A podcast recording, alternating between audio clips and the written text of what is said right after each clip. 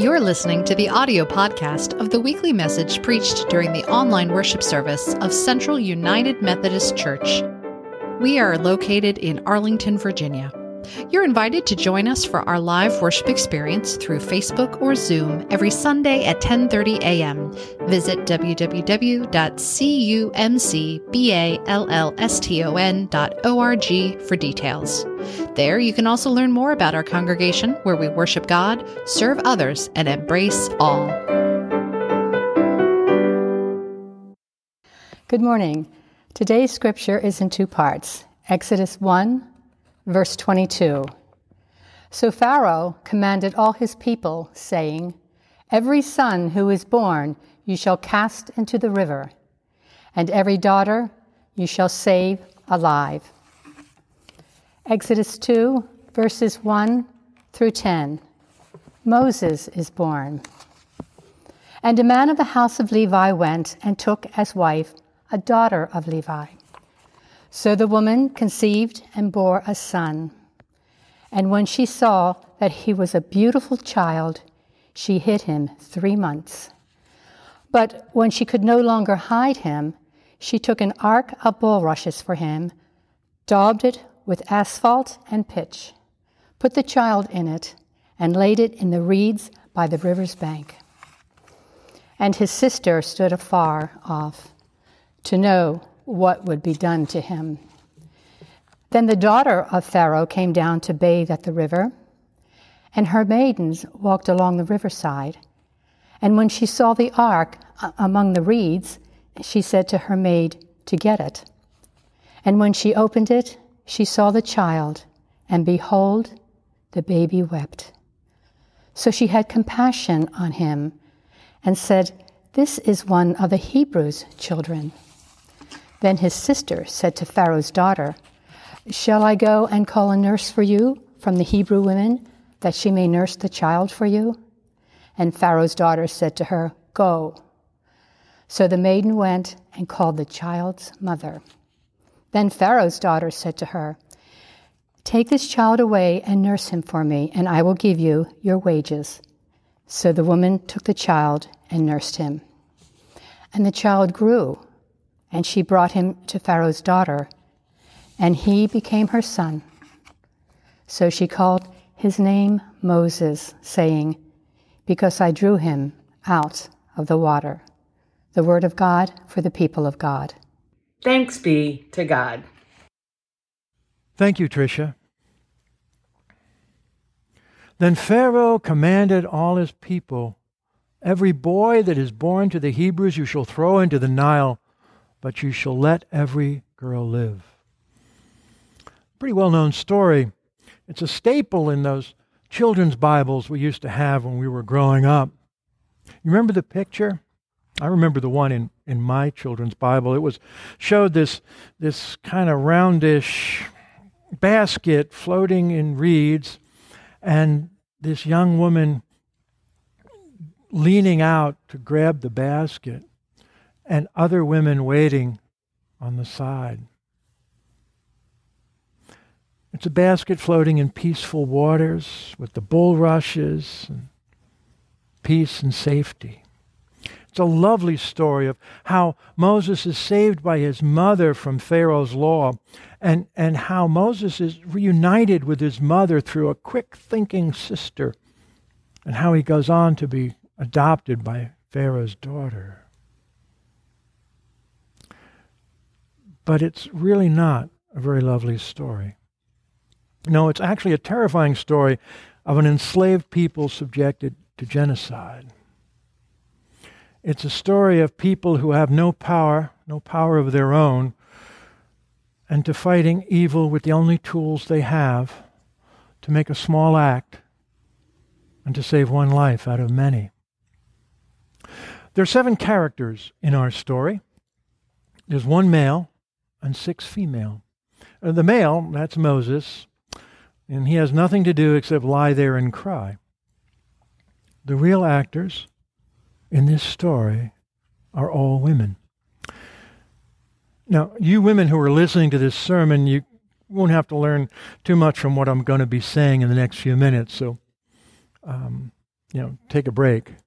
You men, listen up. Our six women actors. There's, of course, Moses' mother. She's the one who, to save her child, acts in a way to lose him. And by the way, a few details on our scripture. It says she waits three months. That's probably, the commenters tell us, the time it takes Moses to grow from that newborn babe into one who's making enough noise to be heard by the neighbors. You see, Pharaoh's rule says all are to throw the male child into the river. And that includes the non Hebrew Egyptians who were living nearby. So she waits until maybe he makes a little too much noise to keep hidden. And the word that's sometimes read as basket, you may have heard as basket, the Hebrew word is ark. Yes, it's the same Hebrew word that describes what Noah escaped in. For this too is an ark, an ark of life. So there's his mother. The second actress is his sister Miriam, a quick witted girl. Can you just see her stepping forward and offering to find a wet nurse for this mysterious baby, offering to find that nurse maybe with a wink wink. It would not have escaped the Egyptian princess that this Hebrew child was not thrown in the Nile to die. Then there's the servant girl who's sent out to the water to retrieve the basket. Again, it's often translated as servant. No, the Hebrew word is slave. This is an essential worker who is sent out into the waters, away from the shore, waters that can hold crocodiles. Then there's Pharaoh's daughter, the only character of the seven who has any real power. Well, I should have said any power, because the power is not real. Her power depends only upon staying on Pharaoh's good side. It's strange that she takes a risk here. She does. But her power is reflective. Now, if you've been counting, you've noticed that I've listed four. But there are two others. They come a little earlier in this story, but they're critical to the story. They are Shiphrah and Puah, the midwives. You remember the midwives? a few verses earlier. Although they're named as midwives, they're likely not the only midwives. They're probably like supervisory, supervisory midwives, uh, because many midwives would have been necessary for that population. Here's their story, and it's from Exodus chapter 1, verses 15 to 22. The king of Egypt said to the Hebrew midwives, one of whom was named Shiphrah and the other Puah, when you act as midwives to the Hebrew women and see them at the birth stool, if it's a boy, kill him. But if it's a girl, she shall live. But the midwives feared God. They did not do as the king of Egypt commanded them, but they let the boys live. So the king of Egypt summoned the midwives and said to them, Why have you done this and allowed the boys to live? The midwife said to Pharaoh, Because the Hebrew women are not like the Egyptian women, for they are vigorous and give birth before the midwife comes to them. So God dealt well with the midwives, and the people multiplied and became very strong. And because the midwives feared God, he gave them families. Then Pharaoh commanded all his people Every boy that is born to the Hebrews you shall throw into the Nile, but you shall let every girl live. Every boy that is born to the Hebrews you shall throw into the Nile, but you shall let every girl live. In those days, in many of the cultures, the tra- not tradition, the practice was that if there were too many children or even just predilections, it was the girl who was cast out. This is true in the Greek and certainly true in the Roman traditions and Egyptian as well. So you threw the girl out, but you kept the boy. Pharaoh reverses that. Why? The idea is that the girls will be used for sexual exploitation and in domestic slavery. And over time, then, the Hebrew people will disappear to be assimilated.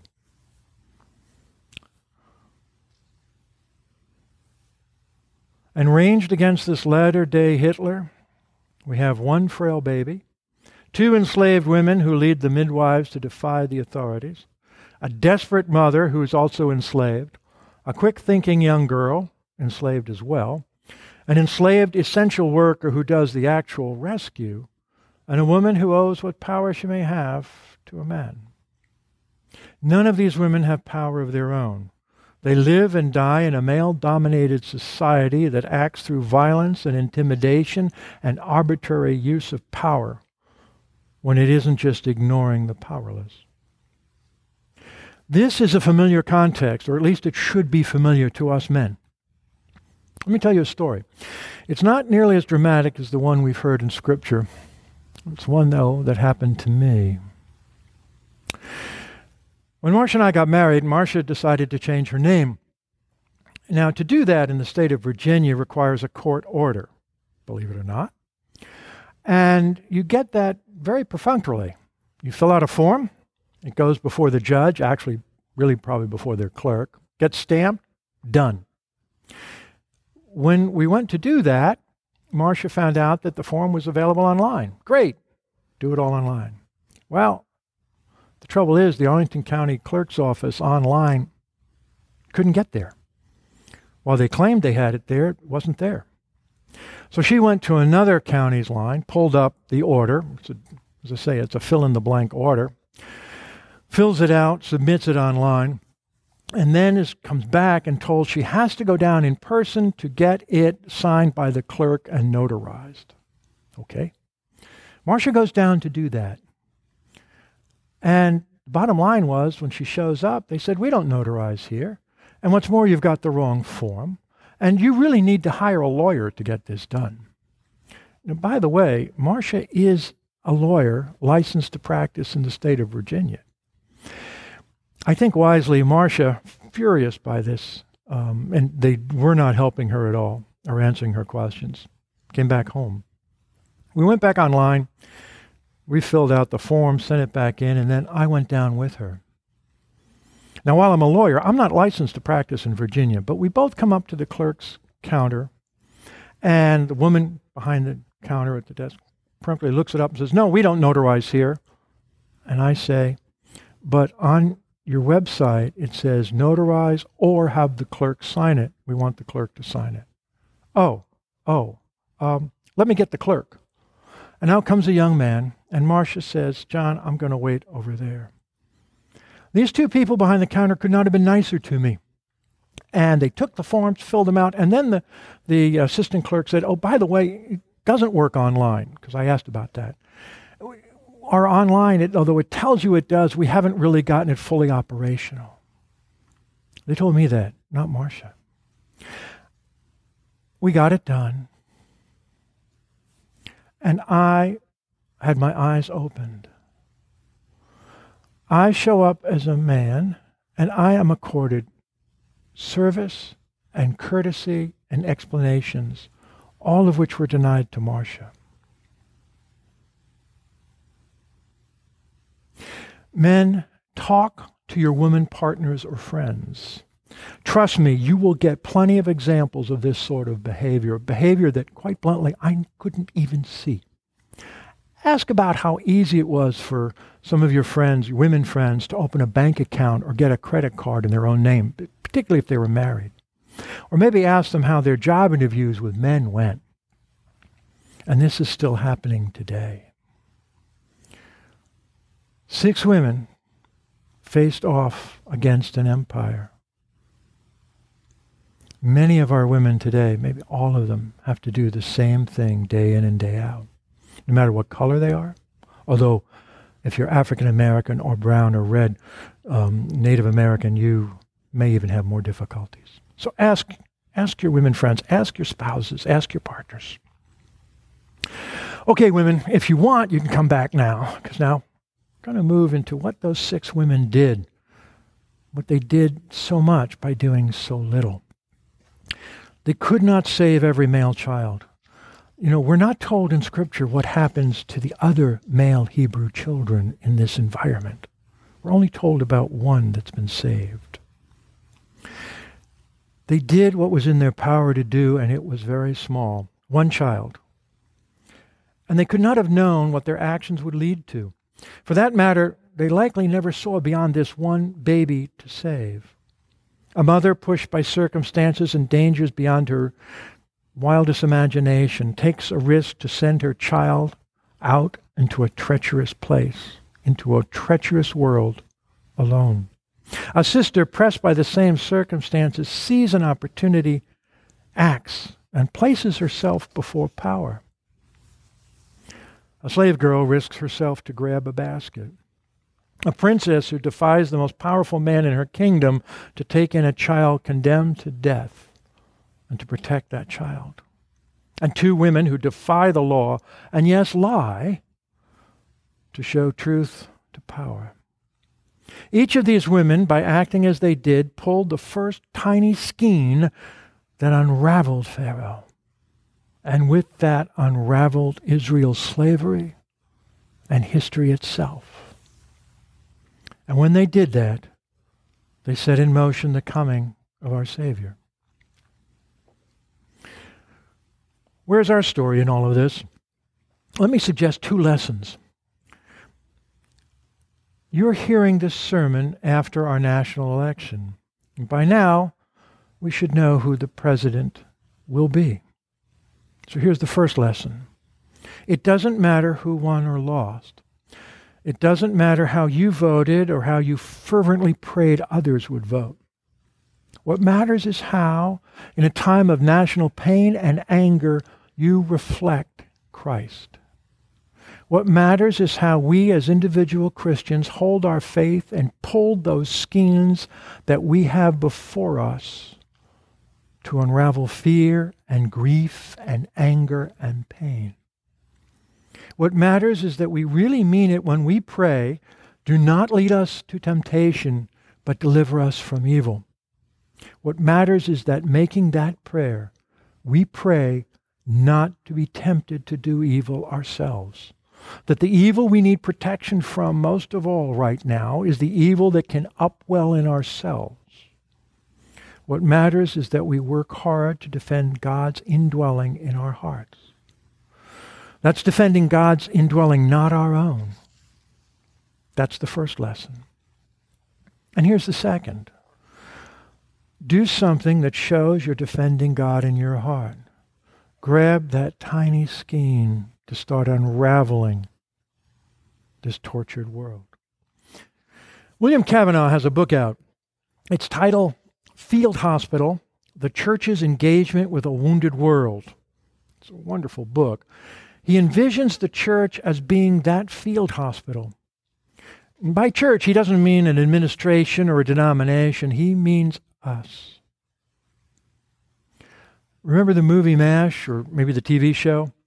You know, for those who don't remember it, it was about a forward medical aid station in the Korean War where harried doctors and nurses and corpsmen worked to save wounded warriors who came in under war's conditions.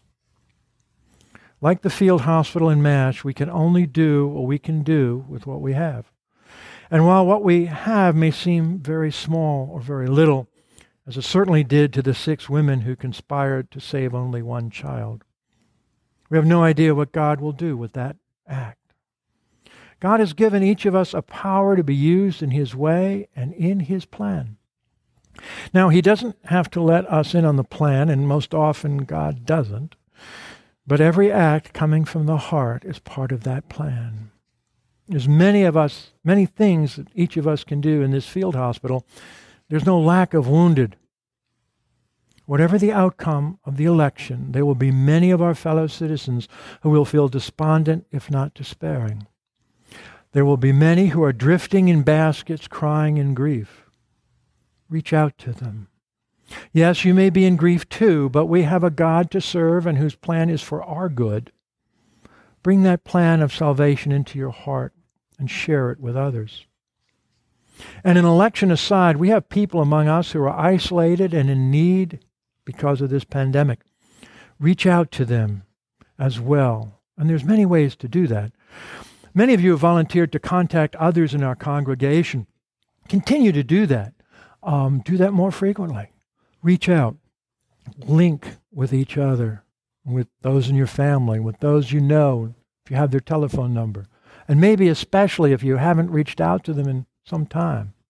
That uh, cousin of yours you were meaning to talk to sometime, call her. There are other opportunities as well. It's an outfit called Volunteer Arlington. It has a website, volunteerarlington.org. Check it out for opportunities to serve your neighbors safely during COVID. Check out the AFAC and ASPAN websites. That's the Arlington Food Assistance and Arlington Street Persons Alliance Network. Check out their websites, see what they need.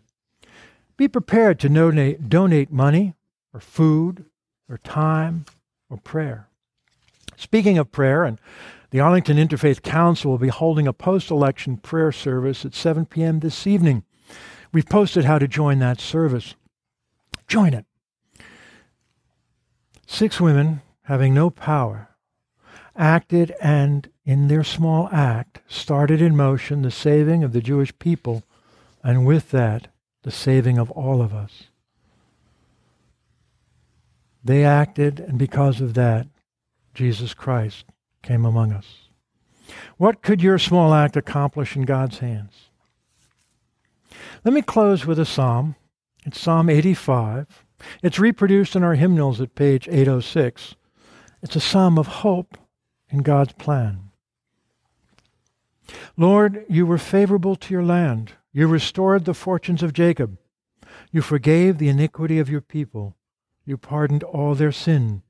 You withdrew all your wrath you turn from your hot anger. Restore us again, O God of our salvation, and put away your indignation towards us. Will you be angry with us forever? Will you prolong your anger to all generations? Will you not revive us again so that your people may rejoice in you? Show us your steadfast love, O Lord, and grant us your salvation. Let me hear what God the Lord will speak, for he will speak peace to his people to his faithful, to those who turn to him in their hearts. Surely his salvation is at hand for those who fear him, that his glory may dwell in our land. Steadfast love and faithfulness will meet. Righteousness and peace will kiss each other. Faithfulness will spring up from the ground, and righteousness will look down from the sky. The Lord will give what is good, and our land will yield its increase. Righteousness will go before him, I will make a path for his steps. We are part of God's plan, a plan that holds the promise in which steadfast love and faithfulness will meet. Righteousness and peace will kiss each other. Amen.